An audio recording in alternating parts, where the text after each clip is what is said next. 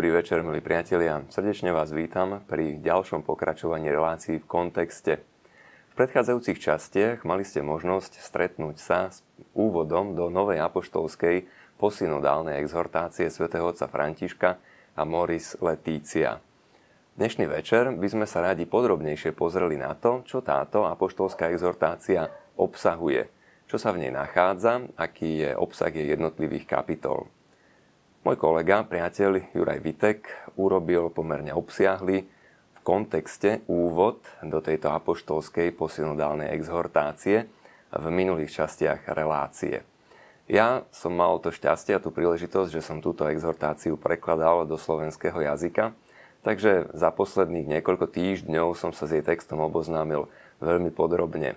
Um, čítal som ju už nespočetne krát a som celkom rád, že mám tú možnosť, aby som ju čítal znova aj pri príprave tejto relácie a pokúsil sa dať aj nejaké podnety na to, ako je možné túto apoštolskú exhortáciu uvádzať do života, do kontextu toho nášho každodenného kresťanského života a do vydávania svedectva.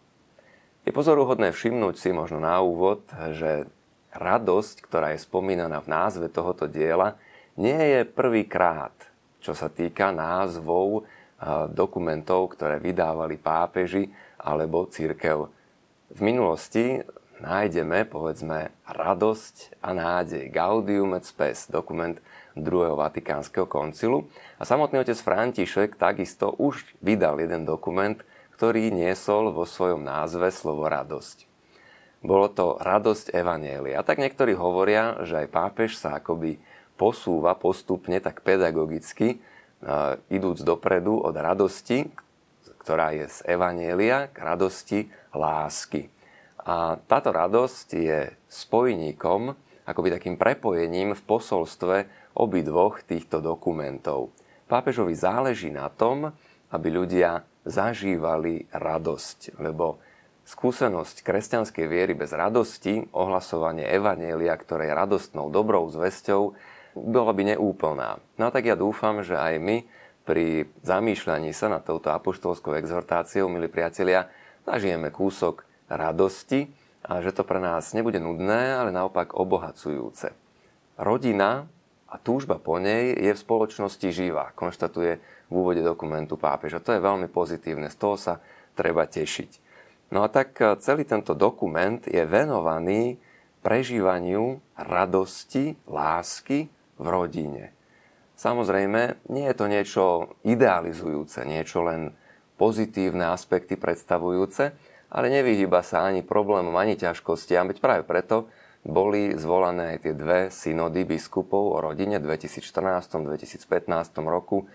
Na to, aby sa tento nový dokument pripravil, zišli sa biskupy z celého sveta a takisto aj laici, reholníci, predstavitelia rodín, a do celého sveta ešte predtým v takých prípravných fázach bol rozoslaný dokument s otázkami, aby aj ľudia sa zapojili, aby jednotlivé cirkvy z celého sveta povedali o ťažkostiach, problémoch, ale samozrejme aj o radostiach, ktoré sa prežíva v rodinnom živote. Tak tento dokument veľmi realistickým spôsobom reaguje práve na podnety od ľudí, podnety od eh, jednotlivých miestnych cirkví po celom svete a rozoberá problematiku rodiny. Venuje sa predovšetkým, treba to povedať, tomu, aby sa rodina posilnila. Niektorí v tej mediálnej oblasti sústredili svoju pozornosť na ťažkosti, starosti, ktoré sú spojené s rodinným životom a otázky, ktoré vyvstávajú v tomto kontexte, ale pápež to niekoľkokrát v tomto rozsiahlom 325 odsekovom 9 kapitolovom dokumente spomína, že je potrebné sa samozrejme i týmto otázkam venovať, to nám však nesmie zabrániť, aby sme svoju pozornosť na prvom mieste venovali utúžovaniu rodín a znovému predkladaniu ideálu rodinného a manželského života. No tak aj synoda, ako svätý Otec viackrát e, veľmi takým zaujímavým spôsobom zdôraznil, bola prinesením mnohostenu problémov.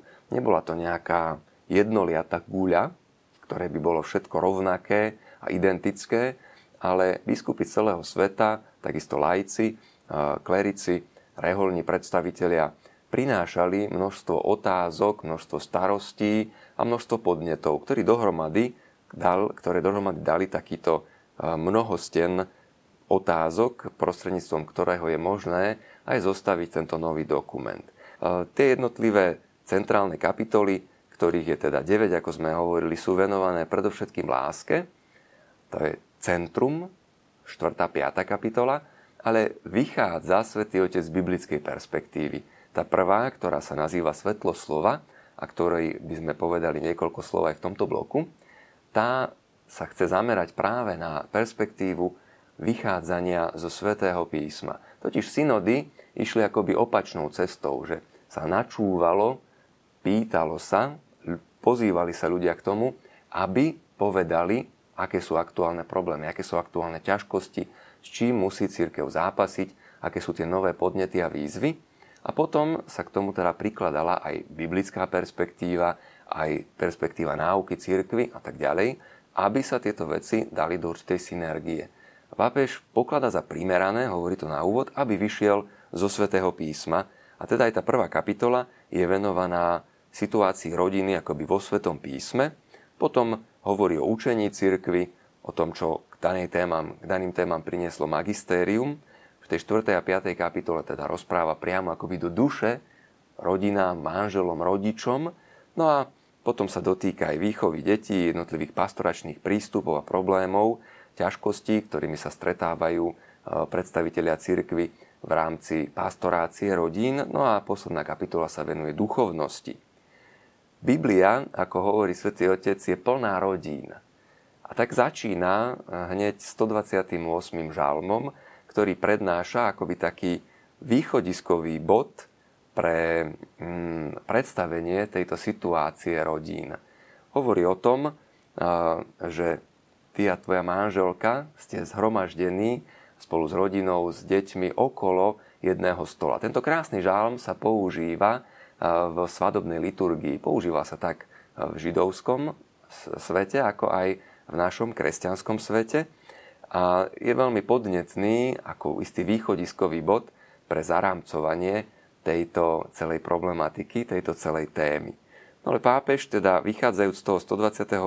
žalmu, z toho nádherného zobrazenia rodiny, ako sedí okolo stola, ako prichádza, aby spolu zdieľala pokrm, ako sa tešia z toho, že muž a žena môžu byť v požehnanom čase spolu so svojimi deťmi, pripomína aj to, kde to všetko začalo. Vracia sa naspäť ešte do knihy Genesis akoby a rozpráva o tom stvorení na Boží obraz, o tom, ako Adam nebol schopný nájsť pomoc, ktorá by mu bola podobná, ako sa nevedel uspokojiť, ako sa nevedel tešiť dostatočne alebo vyčerpávajúco zo všetkých stvorení, ktoré mal okolo seba. Niečo mu chýbalo, až kým Boh na ňo nedopustil spánok a nestvoril Evu, a matku všetkých žijúcich, No a toto samozrejme poukazuje tento ľudský pár, ktorý potom dostal príkaz, aby sa množil, naplnil zem, poukazuje to na plodnosť Božiu.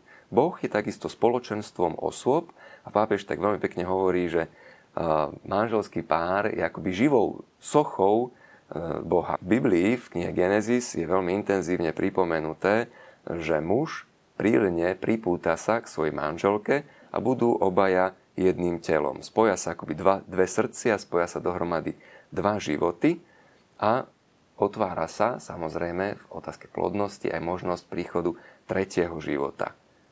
Potom Svetý Otec vracia pohľad naspäť do rodiny a pripomína znova ten e, obraz žalmu, perspektívu zhromaždenia rodiny okolo spoločného stola a hovorí o tom, že ako to bolo aj v Lumen Gentium dokumente, rodina je vlastne domácou církvou. Čiže vytvára toto spoločenstvo, ktoré my prežívame v chráme, v takom úšom zmysle okolo toho rodinného stola, keď sa stretáva. Zároveň je aj sídlom katechézy, aj miestom, kde prvýkrát je viera odovzdávaná. Aj z tohoto pohľadu má nezastupiteľné miesto pre nezastupiteľnú dôležitosť pre církev, pretože práve tu, práve v rodine dochádza k tým prvým okamihom, kedy sa viera prenáša z rodičov na deti. A používa svätý Otec taký veľmi zaujímavý výraz, praví, že toto prenášanie viery by malo byť, dá sa to asi preložiť len slovom remeselné, že tak ako sa odovzdáva remeslo z otca na syna, z matky na dceru, tak aj tá viera, rodičia sú jej akoby remeselnými odovzdávateľmi tej ďalšej generácii. Pri tých všetkých eh, krásnych veciach, ktoré o rodine rozpráva, sa vracia aj k pripomenutiu ťažkých skutočností. Nakoniec samotná debata, ktorá prebiehala medzi e, Ježišom a Židmi o manželstve, bola zasadená do problematiky rozvodu, či môže prepustiť muž svoju manželku a tak ďalej. No tak e, vracia sa svätý Otec akoby na ten chodník utrpenia a pripomína, že nie je všetko samozrejme ideálne, ale je aj veľa ťažkých vecí. Aj trpká realita je súčasťou rodinného života a je opísaná veľmi podrobne aj v Biblii. V tých rodinných rozmeroch nájdeme napríklad ťažké udalosti, ako bol e, Kain nahnevaný na Ábela, ako ho dokonca zabil, zavraždil. Mnohé smutné udalosti v rodinnom živote sú aj u patriarchov. Mohli by sme nájsť manželskú neveru, žiaľ Bohu, u Dávida. Nájdeme utrpenie fyzické aj psychické u Jóba, ktorý v jednom okamihu hovorí, že som odporný celej svojej rodine, aj moja manželka sa s nevôľou odo mňa odvracia, dostávam sa do veľmi ťažkých situácií. A takisto pán Ježiš, e, ktorý teda prišiel medzi ľudí, prišiel na tento svet, bol vystavený ťažkostiam rodinného života e, vo svojej každodennosti. On sám bol utečencom, to vieme veľmi dobre, stretával sa s chorobou, so smrťou skriesil, vieme, naimského mládenca napríklad, alebo Jajrovú dceru, e, takisto Lazára.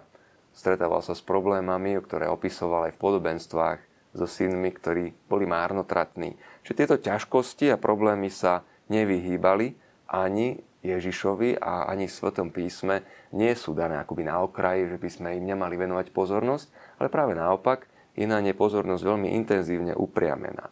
Samozrejme vec, e, zákon, ktorý Kristus predstavil svojim apoštolom, je zákon lásky a je to takisto aj zákon sebadarovania. A toto sa prežíva v rodine. Láska a sebadarovanie, ktorá súvisí, pripomína pápež, s milosrdenstvom a odpustením. Nežnosť lásky a objatia, objatia, keď odpúšťame druhému človeku jeho previnenia, je neoddeliteľná od pohľadu, ktorý má Biblia na rodinný život.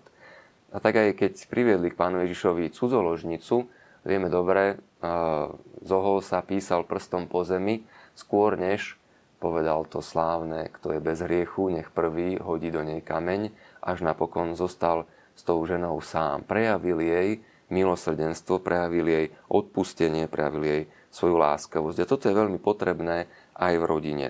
No a pápež popri tom ešte pripomína, a aké dôležité je to, čo aj Boh robí s každým dieťaťom. Nezabudne na žiadne dieťa, tak ako matka nemôže na svoje dieťa zabudnúť, ba dokonca, ako hovorí Svete písmo, že keby aj matka zabudla, pán, pán Boh pripomína, ja nezabudnem. A tak, tak ako dvíha k lícam, k svojej tvári to dieťa, tak ako ho s nežnosťou tá matka zahrňa, ako prežíva z toho radosť, tak toto je vlastne obrazom Najsvetejšej Trojice, toho spoločenstva plného lásky. Na rodina má byť takýmto chrámom, v ktorom prebýva duch, a my sme povolaní k tomu, aby sme tento ideál tejto nežnosti kontemplovali. Najmä v nazareckej rodine, Ježišovi, Márii a Jozefovi.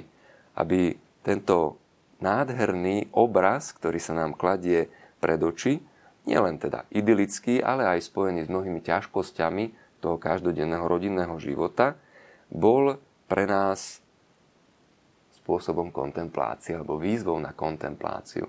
A tak nájdeme si čas, aby sme sa zastavili a aby sme na ten rodinný život Ježiša, Márie a Jozefa pozreli kontemplatívnymi očami a zobrali si do nášho každodenného rodinného života vzor a príklad.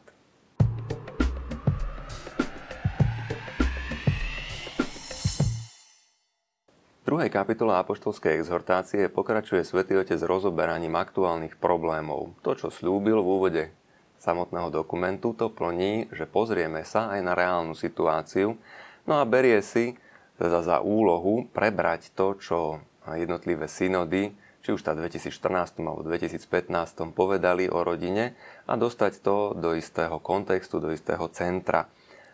Rozoberá aktuálnu situáciu rodín a problémy, ktoré sa ich dotýkajú, súvisiace predovšetkým s individualizáciou, s získavaním akoby väčšej svojbytnosti u ľudí a s väčšou túžbou po spravodlivosti, ktoré sú pozitívnymi javmi, ale v niektorých oblastiach aj toho rodinného života sa vedia prejaviť aj nie celkom náležitým spôsobom, ak nie sú dobre chápané.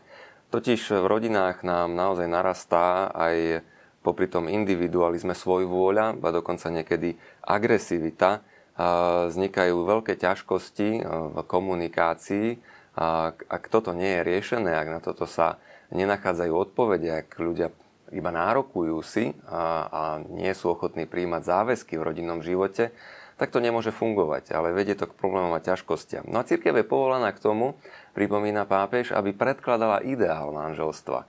A nesmie sa nechať odradiť, aj keď mnohí sa na to hnevajú, aj keď mnohým to vadí, aj keď mnoho si ľudia myslia, že a zda by sme niekoho mohli úraziť alebo vyrušiť sme dlžní tomuto svetu ten ideál manželského života, ideál výlučnosti, to znamená len jeden muž a jedna žena a ideál vernosti a trvanlivosti, trvácnosti na celý život predkladať a hovoriť o ňom, rozprávať.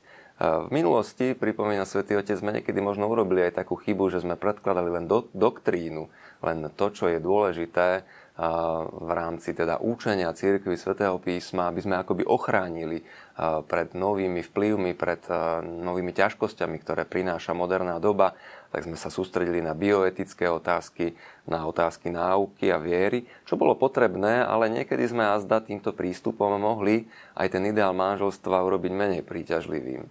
A tak je to raz na nás, aby sme nepozerali len na tie tiene, ktoré samozrejme s manželstvom a rodinou súvisia v súčasnom svete, ale pozreli sa na to, ako im čeliť a ako znovu predložiť krajší ideál manželstva. Vieme, že nám klesá pôrodnosť a je problém s demografickou krivkou. Čoraz viacej detí sa rodí mimo manželstva, pripomína svätý Otec. Je tu veľmi silná migračná kríza, ktorá ovplyvňuje rodinný život málo odvahy je na prijatie postihnutých, handicapovaných členov rodiny a starostlivosť o ne. A tam práve sa ukazuje ľudskosť našej spoločnosti a aj sila našej viery. Starostlivosť o starších, ktorých máme v našich rodinných kruhoch, ako im dokážeme prejavovať lásku, ako dokážeme stať pri nich. Skartačná kultúra, ktorá na nich nepamätá, by nám nemala byť vzorom, ale práve naopak mali by sme to vyvažovať. No a potom je tu veľký problém chudoby, ktorý rodinu vážnym spôsobom ovplyvňuje a ktorý podráža nohy mnohým manželským spolužitiam. A tak my máme pred sebou ten ideál, ktorý by sme mali predložiť, spôsob hľadať, ako ľuďom pomôcť pochopiť krásu a priam ich motivovať k tomu, aby po rodinnom živote túžili so všetkým tým, čo k tomu ponúka Boh. Pretože Boh práve vo sviatosti manželstva dáva veľkú milosť, aby ten rodinný život mohol správne fungovať. Aby bol v duchu toho, čo píše sväté písmo. Aby bol taký krásny, ako nám to opisuje 128. žalm. No tak e, našou úlohou je hľadať tie správne spôsoby nachádzania tohoto ideálu a jeho predkladania ľuďom. V tejto súvislosti je možné pokúsiť sa na chvíľočku zamyslieť nad aktuálnymi výzvami, ktoré vnímame v našej spoločnosti. Všimli sme si v uplynulých dňoch, ako sa do mediálneho priestoru dostali niektoré výzvy, ktoré napísali katolícke školy. A všimli sme si, aká bola na to reakcia. Je pozoruhodné uvedomiť si, čo dokáže ešte církev tým, že sa ozve do, merej, do verejného priestoru. Nebola to konferencia biskupov Slovenska, neboli to kňazi ani biskupy, ale bolo to Združenie katolických škôl, ktorý, e, ktoré prosilo, aby sa zvážila e, prítomnosť medzi knihami odporúčanej literatúry pre stredoškolských študentov e, jedného diela, možno to povedať aj celkom otvorene, pretože sme to videli na viacerých miestach v médiách, ako to zarezonovalo, diela Sekerova nožom od eh, Petra Pišťanka a Dušana Tarageľa, pretože toto dielo obsahuje množstvo takých eh, aj výrazových prostriedkov, nechcem zachádzať do podrobností, to zdôvodnenie sa dá prečítať práve na stránkach Združenia katolických škôl, obsahuje množstvo takých e, vecí, ktoré sa zďaľujú ideálu manželstva a rodiny, tak ako by sme ho radi predkladali e, tejto spoločnosti, ako by sme ho radi predkladali deťom a mládeži. To, čo sa okolo toho rozbehlo, e, je naozaj až prekvapujúce, ako obvinujú církev hneď z toho, že chce cenzurovať, že chce zakazovať, že chce vytvárať akési indexy, vrácať sa do minulosti. Pritom je zaujímavé, že táto výzva zvážiť prítomnosť aj tohoto konkrétneho diela nie je nová, pochádza už minimálne z roku 2014, kedy o nej rozprávala Slovenská asociácia učiteľov Slovenčiny. Lenže vtedy to nebolo až také znamenie protirečenia, stalo sa to znamením až v okamihu, keď sa do toho pridala církev, alebo teda nejaká jej časť, tomto prípade Združenie eh, katolických eh, škôl. No, je veľmi pozoruhodné uvedomiť si aj ten, tú úroveň toho dialógu, ktorý sa chce viesť s církvou, namiesto toho, aby sa to dalo na odbornú rovinu, aby sa predniesli argumenty, tak už sa rozpráva o inkvizícii, už sa rozpráva o cirkevnej policii, už sa rozpráva o zakazovaní. Začalo to tým teda, že boli to katolícke školy a teraz už sa vraví, že to povedala KBS, už sa hovorí, že to povedal e, predseda KBS a tak ďalej. E, roviny sa spájajú a prelínajú bez toho, aby sa náležite rozlišovalo. Je pozoruhodné sa pozrieť na takýto prípad, zamyslieť sa nad tým v pokoji, či tieto veci sú alebo nie sú vhodné pre formáciu mladých ľudí a predovšetkým odborníkom poskytnúť možnosť, aby o tejto veci debatovali a náležitým spôsobom. To, čo sa okolo toho rozpútalo, je možno tak trochu až úsmevné, ale predsa môžeme si všimnúť jednu vec. Mnohí sa ukážu, kým sú, keď príde na takúto tému. Mnohí sa odhalia, mnohí sa prejavia, aspoň človek zistí, že who is who, kto je kto, kto má aké postoje, kto má aké názory. Už odliadnúť od toho, že neustále silný predsudok voči uh, akémusi černokňažníctvu, voči akémusi spiatočníctvu zo strany katolíckej cirkvi, nadobúda v médiách tie kontúry, ktoré nadobúda. Dodal by som však ešte jednu vec, a to je taká moja túžba.